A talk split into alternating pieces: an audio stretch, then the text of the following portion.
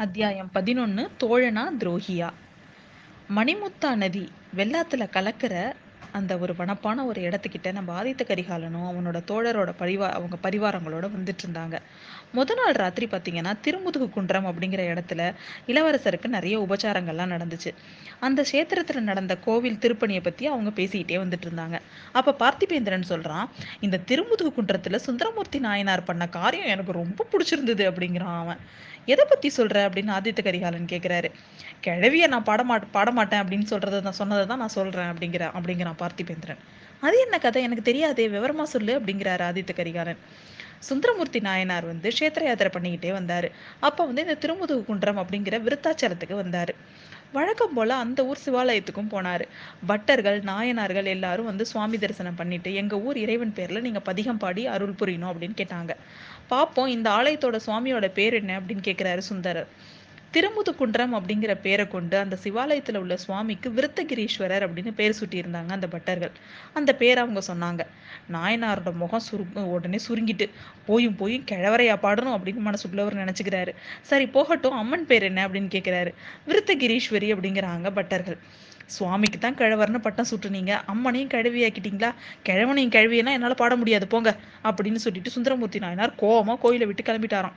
சுந்தரமூர்த்தி நாயனார் பதிகம் பாடலைன்னா அவங்க அவங்க ஊர் கோவிலுக்கு மகிமை ஏற்படாதுன்னு பட்டர்கள்லாம் ரொம்ப கவலைப்பட்டாங்க.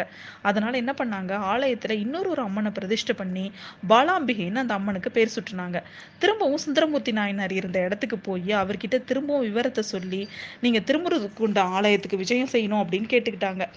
சுந்தரமூர்த்தி நாயனாரும் பெரிய மனசு பண்ணி அந்த ஊருக்கு போய் பாலாம்பிகை சமேத விருதகிரீஸ்வரர் மீது பதிகம் பாடி வழிபட்டாராம். இந்த கதையை கேட்டுட்டு ஆதித்த கரிகாலன் குலுங்க குலுங்க சிரிக்கிறான். பெரிய பழுவேட்டர்கிட்ட ஒருவேளை யாராவது ஒரு கவிஞன் வந்திருப்பான். அவனும் சுந்தரமூர்த்தியை மாதிரி சொல்லியிருப்பான் போல இருக்கு. கிழவனும் கிழவியையும் வச்சு நான் பாட மாட்டேன்னு. அதனாலதான் அவர் நந்தினியை கல்யாணம் பண்ணிட்டாரோ என்னமோ அப்படின்னு சொல்றான் அவன். இதை கேட்ட உடனே பார்த்திபேந்திரனும் கந்தரமாறனும் விழுந்து விழுந்து சிரிக்கிறாங்க. அப்படி அவங்க சிரிச்ச சிரிப்புல குதிரையிலேருந்தே கீழே விழுந்துருவாங்களோ மாதிரி இருந்தது. அவங்க சிரிச்சு ஓஞ்சதுக்கு அப்புறம் பார்த்திபேந்திரன் சொல்றான் கடவுள் முதுமைங்கிறத எதுக்காக தான் கொடுத்தாரோ தெரியல.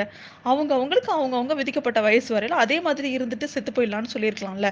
நினைச்சு அப்படி அந்த மாதிரி வச்சிருக்கலாம்ல அப்படிங்கிறான். கடவுள் என்ன ஏற்படுத்தினா என்ன? முதுமை அடையிறதும் அடையாதும் நம்ம கையில தான் இருக்கு அப்படிங்கிறான் ஆதித்த கரிகாலன். அது எப்படி முடியும்? அப்படின்னு ரெண்டு பேரும் கேட்குறாங்க நீங்க வேணா பாருங்களேன் தஞ்சாவூர் அரண்மனையில சித்திர மண்டபத்துல என்னோட மூதாதையர்களோட சித்திரங்கள் எல்லாம் எழுதியிருக்காங்க.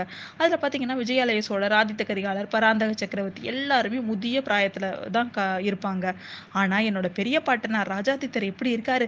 அப்படியே எவ்வளவு வீர புருஷரா இருக்காரு பாத்தீங்களா? ராஜாதித்தர் இளம் வயசுல இறந்துட்டாரு. அதனாலதான் அவர் என்னைக்கும் வந்து இளமையாவே அவர் இருப்பாரு. அது மாதிரி பாக்கியம் நம்ம யாருக்கு இருக்கோ தெரியல அப்படிங்கிறான் அவன். அந்த மற்ற ரெண்டு பேருக்கும் இந்த பேச்சு அவ்வளோவா பிடிக்கவே இல்லை. அதனால அவங்க மௌனமாக வந்துட்டு இருந்தாங்க. ஏன் திடீர்னு மௌனமாயிட்டீங்க? சாவுன்னா உங்களுக்கு ஏன் இவ்வளோ பயம்? இந்த உடம்பு போனால் இன்னொரு புதிய உடம்பு கிடைக்கும். எதுக்காக மரணத்துக்கு பயப்படணும்? என்னோட நண்பன் வந்தியத்தேவன் மட்டும் இங்கே இருந்திருந்தான்னா அவன் நான் சொல்கிறத கண்டிப்பாக அவன் ஒத்துருப்பான். அவனை மாதிரி ஒரு உற்சாகமான ஒரு ஆளை பார்க்கறது ரொம்ப கஷ்டம். யமலோகத்தோட வாசல்லே கொண்டு போய் விட்டா கூட அவன் குதூகலமாக சிரிப்பான் அப்படிங்கிறான் இளவரசன். அந்த சமயத்தில் அவங்களுக்கு எதிரில் பார்த்தீங்கன்னா சாலையில் ரெண்டு குதிரை அப்படியே புழுதியை கலப்பிட்டு ரொம்ப வேகமா வருது. அது வர்ற வேகத்தை பார்த்தா அந்த குதிரை வந்து அவங்க அவங்கள தாண்டி அவங்கள கவனிக்காம போ போயிடுன்னு கூட தோணுச்சு. அவ்வளவு அகமாவம் பிடிச்சவங்க யாரு அப்படிங்கிறதுக்காக கந்தமானும் பார்த்திபேந்திரனும் என்ன பண்றாங்க? வேலை நீட்டி சாலையில குறுக்க வழி வழிமறிக்கலாம் அப்படின்னு அதுக்கு ரெடி ஆனாங்க. ஆனா பாத்தீங்கன்னா அந்த வந்த குதிரை அவங்களுக்கு கொஞ்ச தூரத்துக்கு முன்னாடியே பிடிச்சு இழுத்து நிறுத்தப்பட்டுருச்சு. அதுல இருந்து நம்ம வந்தியத்தேவனும் ஆழ்வார்க்கடியானும் குதிரையிலேருந்து கீழே குதிக்கிறாங்க. வந்தியத்தேவனை பார்த்ததுமே இளவரசருக்கு வந்து பயங்கர குதூகலம் தாங்க முடியல. உடனே இளவரசனும் குதிரையிலேருந்து கீழே குதிச்சு ஓடி போய் வந்தியத்தேவனை கட்டி பிடிச்சிக்கிறான்.